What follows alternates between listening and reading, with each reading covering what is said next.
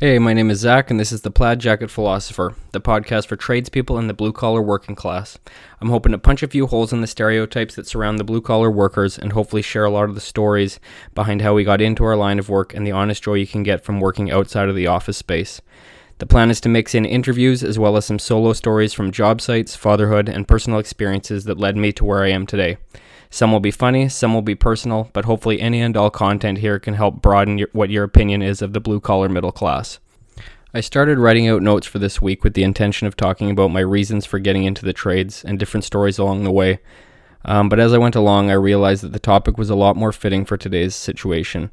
I'm going to get back into my beginnings in the workforce, but today I'd like to speak about remote work sites and their relation to the isolation that many of us feel today with the COVID uh, lockdown. So between oil field and uh, the gold mine that I had worked at, I spent about five to six years working out of town. Um, my uh, my shift lengths ranged from I had a 21 and three, which means 21 days on, three days off, um, to I mean two and two, which is two weeks in camp, two weeks out of camp. Uh, two and ones, which were two weeks in, one week out. Um, and then I worked three and ones for a while as well. So three weeks in, one week out. Uh, my most common shift and the most common one in the oil field is two weeks in, one week out. Um, and all these camps were a little bit different, which I'll get into later. But kind of the overarching theme anywhere I was was, and I I've never gone to prison, but I worked with guys who have, and they would kind of relate it to that, uh, especially in oil field, just because everything was extremely regimented. Um, we had, for example, like coming out of camp, we had, I know it was one of the biggest work camps in North America, if not the world. I think it was number two at the time for manpower.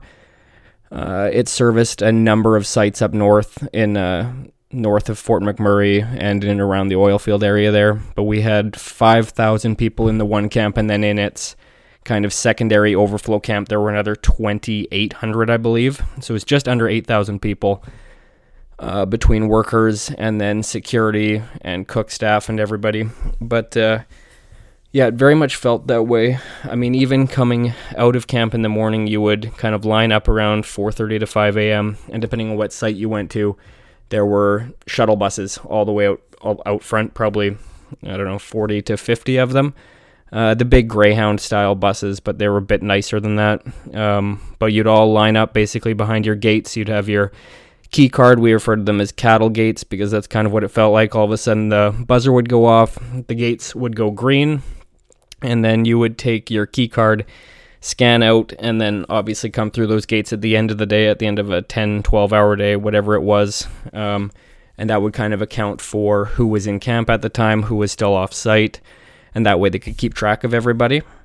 And the idea there was basically, unless you had special permission or were going in for a material run into town or something, you were locked in behind those gates in the camp for uh, the rest of the time. So the only way or the only reason you'd be out of camp is just for work.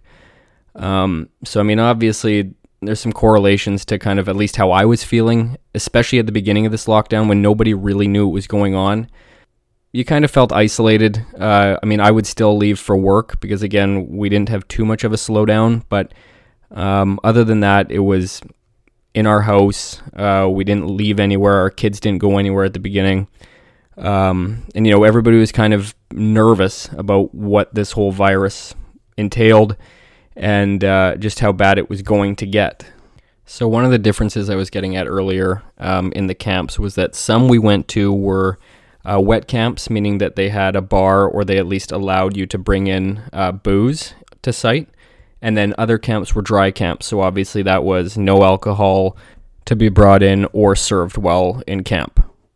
And the differences between these camps were pretty stark. Um, I know that in the wet camps there were a lot more fights and violence that broke out at camp specifically.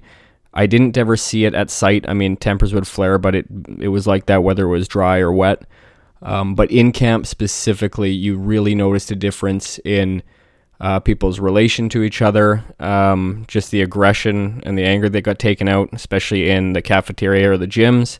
And then, whereas in the dry camps, everything seemed to be a lot cooler headed, a lot more relaxed. Um, people kind of focused on their work more than socializing after, which, I mean, could be good or bad. But when you mix in booze and that level of isolation and loneliness, uh, it spelt trouble a lot of the time. Uh, usually, fights would break out in the cafeteria or, yeah, again, yelling matches at the gym or something like that.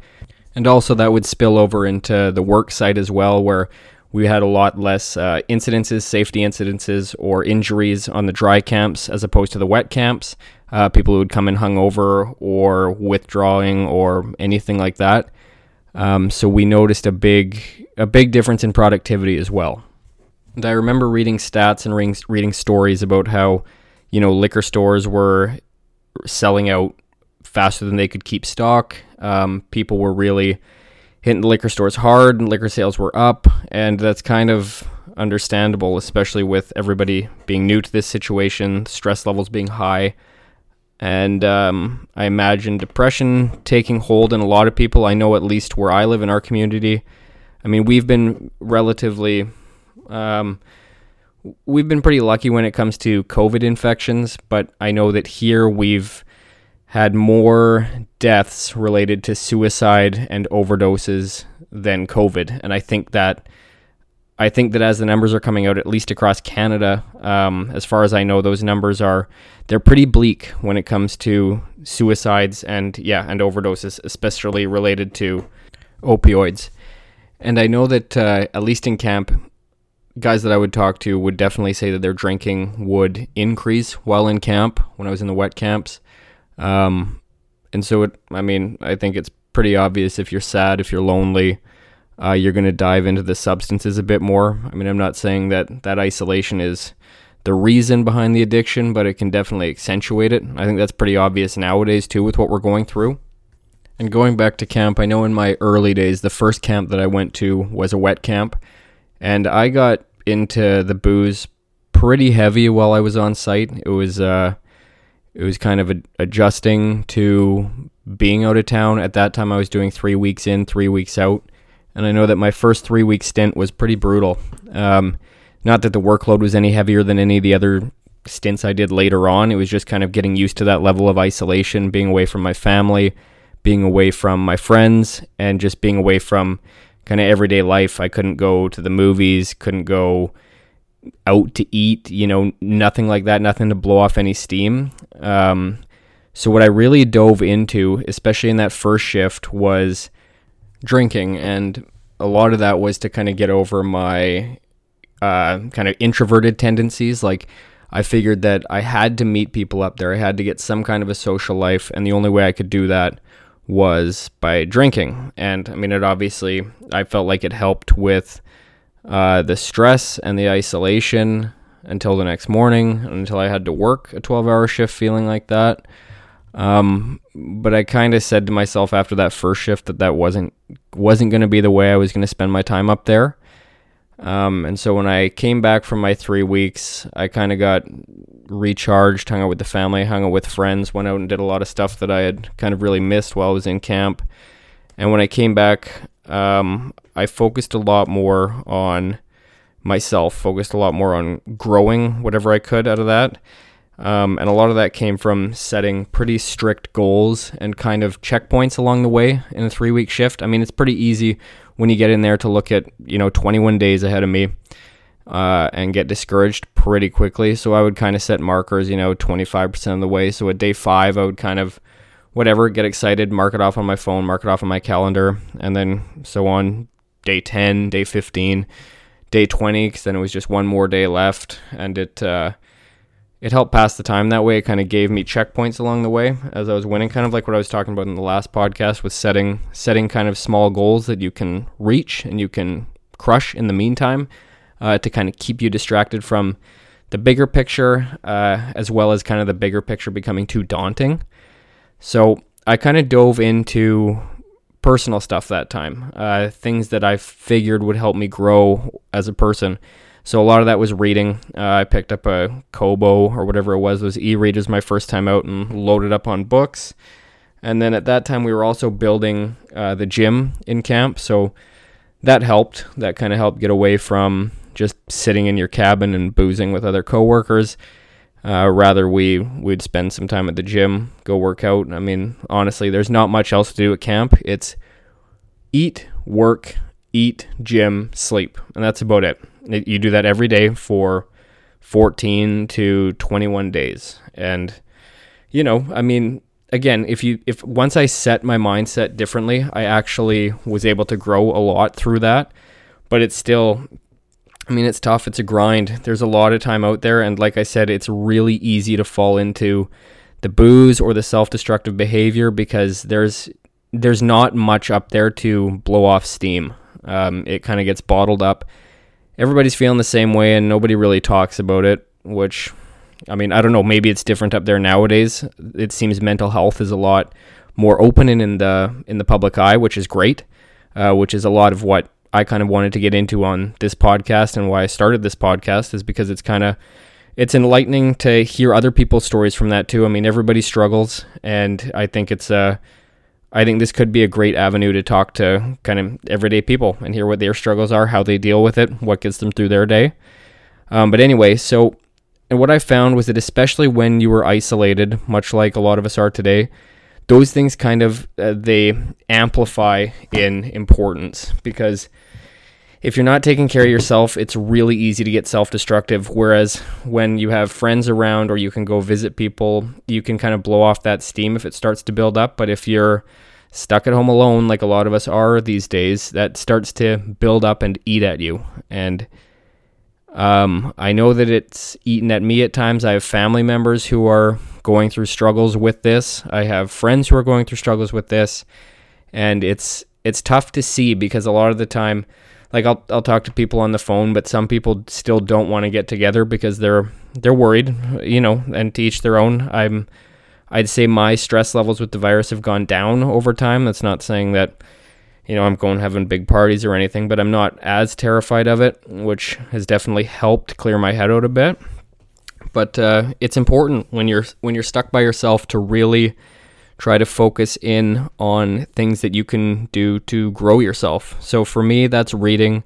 Uh, when the gym was closed down, I started running, which I hate doing, but it was something to kind of, again, just blow off steam, blow off a bit of aggression, go run around the block a few times. And um, yeah, I found that really helped. I mean, now our gyms have opened up. I think they've been opened up for about six weeks now. So I'm happy to get back at that. But again, the running it really it really helped, and it's something that I never would have done before that. I I've always hated running, and so I even find like like me and a buddy will phone will talk about whatever some book that we've read and it kind of gives us something to keep our minds off of it which i think is important like if you can distract yourself from everything that's going on which isn't easy because it seems there's noise from every single corner of the news right now every single corner of the tv which is also why i've kind of tried to switch to books. Uh, turn off the TV, kind of shut down the electronics for a little bit, and uh, and read for a change. It's kind of good. I I just switch personally between fiction and nonfiction. Uh, I like reading about history mainly, and then but then I'll switch it up to you know I've read through the uh, the Game of Thrones books. Um, those ones are awesome. I just wish that George R. R. Martin would finish that series before I go crazy and before he passes away from something. Um, but anyway, yeah, like I just find that it gives us something to talk about, something to take our minds off of. And like, again, me and my buddy, we're both pretty big into reading, so we've read a lot of the same books. Uh, we would discuss it. We'd discuss it back in back on site too. Like we had the biggest group of nerds on site, and I mean, at least out there, electricians were known as the the nerds on site. Like we had our Xboxes up there. We'd have uh, like get-togethers where we'd have four of us playing on the projector in the gym, and you know, I mean, it was fun. Like it was it was a blast. But then we'd also we'd read books and we'd have our theories going, and it was a blast. It was something that it was ultimately something to keep our mind off of the situation we were in because all of us were stuck in this same situation of kind of isolation. At least we had each other up there, which was huge. But that's still what I try to do now through all this is you know, we'll read books, we'll call each other up, we'll kind of talk about, oh, you know, this or that, and we'll develop theories if the series isn't over yet. Like, and that's relating back to at site, we would, we had the craziest theories going on for Game of Thrones. We've probably written a better ending than George R. R. Martin ever could. Um, so we'll see. Hopefully, he finished that one of these days. But yeah, all in all, if there's anything you can do to kind of take your mind off of this that's in a constructive manner um, rather than just numbing yourself to it to i don't know kind of just shift your viewpoint a little bit. Focus on something else other than the news or other than what's going on or how long this is going to go on for because i think that's yeah that's one of the toughest things is we just don't know. Um, and then if you can build a support network around you like friends who even if you aren't seeing them physically in person um, it's great like you know even watch the same shows together and then talk about that or something but something that kind of gives you that common connection and that you can open up to other people despite the physical distance at least you guys have the same things going on. And i i couldn't yeah i couldn't recommend that enough. I find that it's such it's such a great way to kind of take your mind off of everything get a good distraction as well as maintaining those friendships through this uh, time of physical distancing now I read some meme kind of at the beginning of this lockdown, probably probably a couple weeks to a month in. It was something about how we're all we're all dealing with the same storms, but we're in very different boats.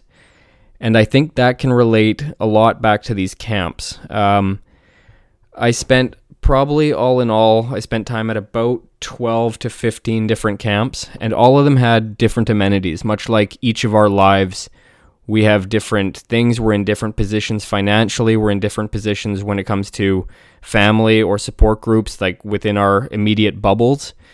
And again, so relating back to these camps, we had we had ones all the way from wall tents and cabins in like in the exploration phases of that mine that I was at where I mean I was lucky we got shifted into a cabin that at least had plywood walls and insulation but a lot of the guys were still in wall tents. So just it was a a wood frame with a canvas wrap around it, and you had a diesel stove heating for for heat. That was it. Uh, they were pretty brutal. the wind would just rip through them. Um, as you can imagine, I mean, where we were, it's in the top of, it's right where I think it's four or five glaciers kind of converge on the top of this mountain, and the wind just rips through there. And so if you're in a wall tent, I mean, I spent four nights in a wall tent and you, I couldn't sleep worth shit. So I can't imagine the guys who were in there for three weeks straight, day in and day out after working that long shift, and then you sleep in what sounds like a wind tunnel. It, it was brutal.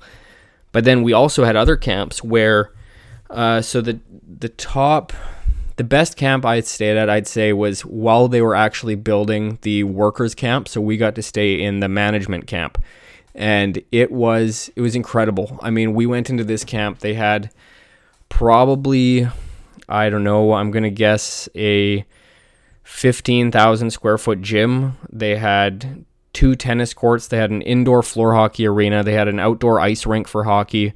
They had a full movie theater. They had uh, a full service Starbucks in there that was free to any worker in camp. You just we would roll up there every morning. I would grab two white chocolate mochas because and holy shit did I put on the weight at that camp. But I mean it was incredible. For dinner there we would have every week we'd have lobster. Every week we'd have prime rib.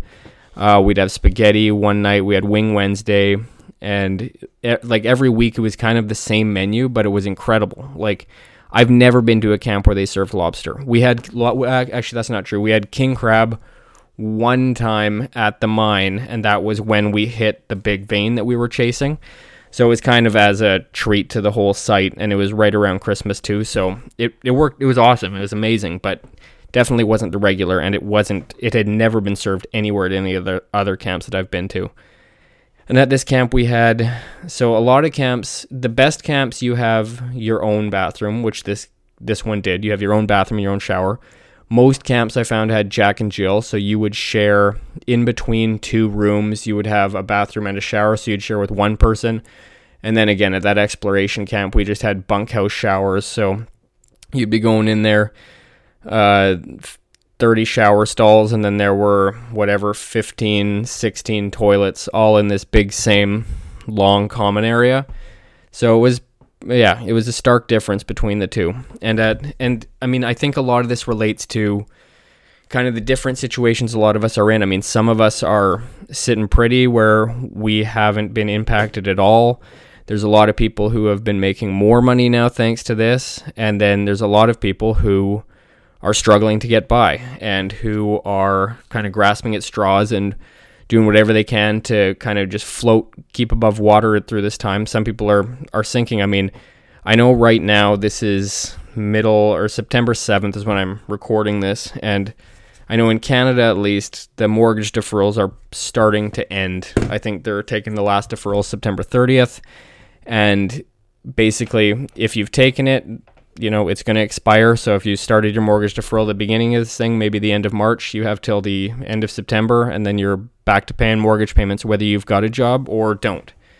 So i know here right now our real estate market has fired up um, and i mean a lot of people don't really seem to have an explanation for it but what i'm curious about and kind of scared of is what happens when these deferrals do stop and what happens, you know, if people don't have work, they're going to be foreclosing on their mortgages, they're going to be kicked out of their houses. I mean, the rental freeze is up as well. So, yeah, I mean, tougher times are coming, which is kind of scary to say considering what we've already gone through, what through what a lot of people are going through.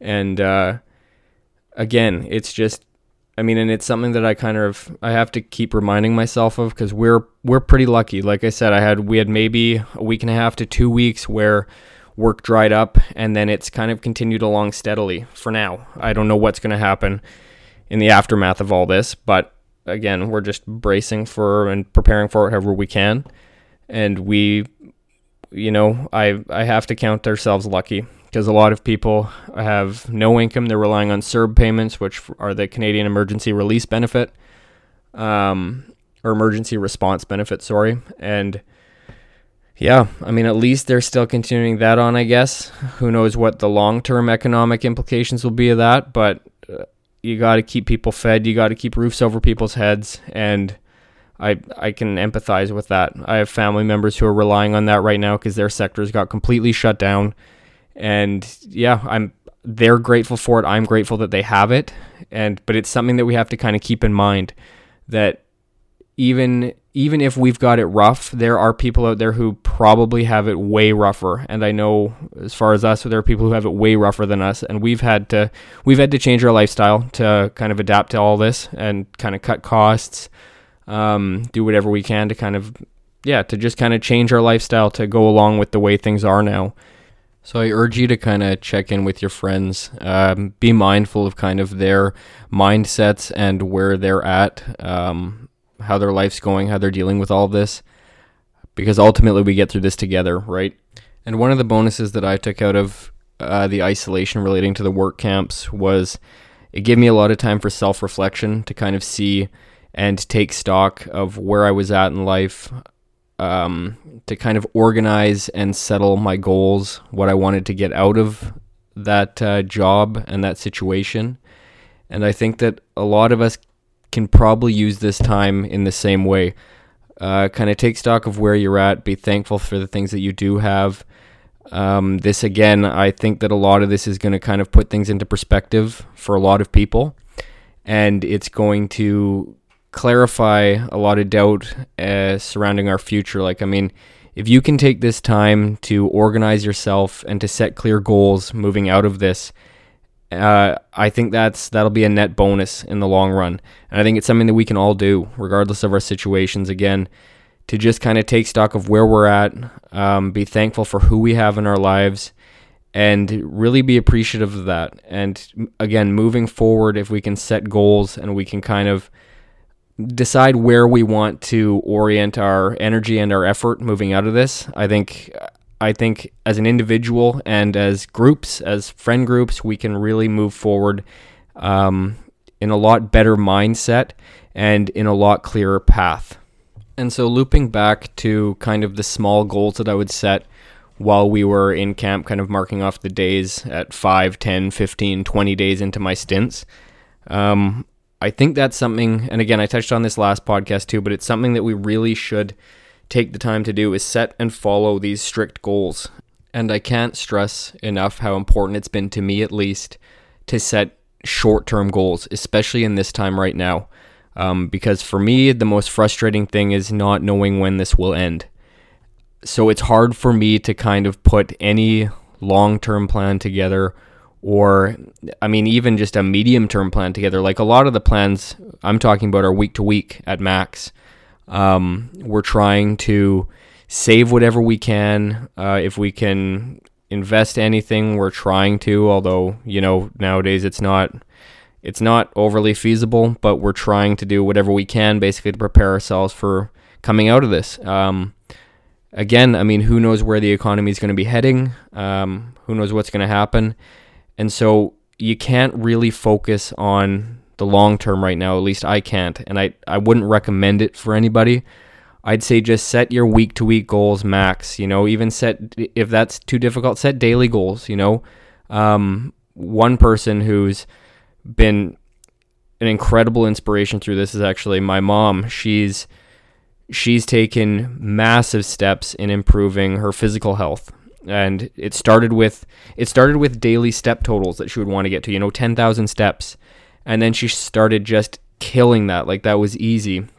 And now she found some some workout program that gives her a bit longer term goals but it's something that she can control. It's all it's all related to personal health. So it's you know x number of kilometers or x number of miles ran or biked and you know, and she's been doing incredible with it. I think I don't know exactly what the numbers are, but she's probably done I don't know, I'm guessing around 40 miles up to this point and this is just in the last couple of weeks and for somebody who hadn't been really putting a priority on um, physical health or physical training, that's it's an incredible improvement and it's something that I've drawn a lot of inspiration from.